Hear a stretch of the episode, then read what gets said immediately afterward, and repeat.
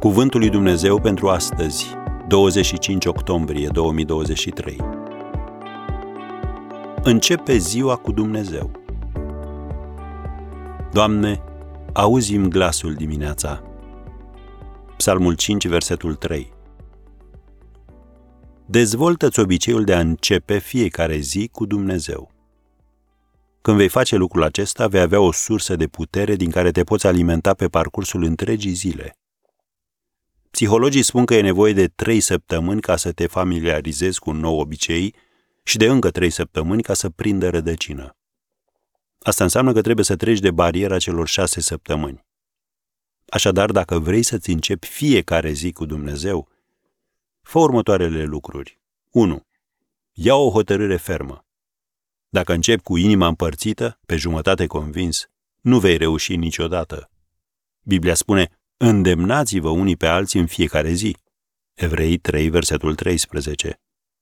Încearcă să dai socoteală cuiva dacă crezi că acest lucru te-ar ajuta.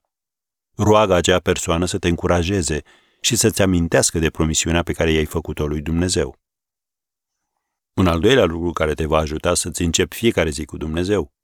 Nu admite nicio excepție. Obiceiul este ca un ghem de sfoară. De fiecare dată când îl scapi, sfoara se desface. Așadar, nu lăsa să se strecoare gândul, fac o excepție doar de data asta. Orice împrejurare în care cedezi îți slăbește voința și te face să pierzi teren. Un al treilea sfat. Folosește fiecare ocazie ca să pui în aplicare noul obicei. Chiar și atunci când nu simți vreun îndemn de a citi Biblia și de a te ruga, fă-o. Nu aștepta. Folosește acel moment pentru a fixa obiceiul. Și știi ceva? Nu te îmbolnăvești și nici nu-ți face vreun rău exagerând cu noul obicei atunci când ești la început.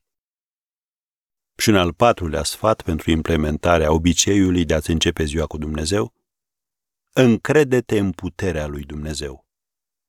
Tu ești într-o luptă spirituală pe care o poți câștiga numai cu ajutorul lui Dumnezeu.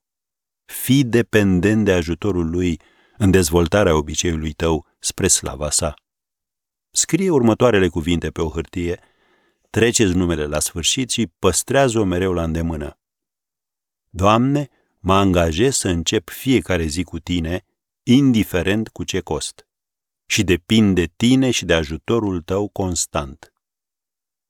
Cu siguranță el va răspunde unui astfel de angajament.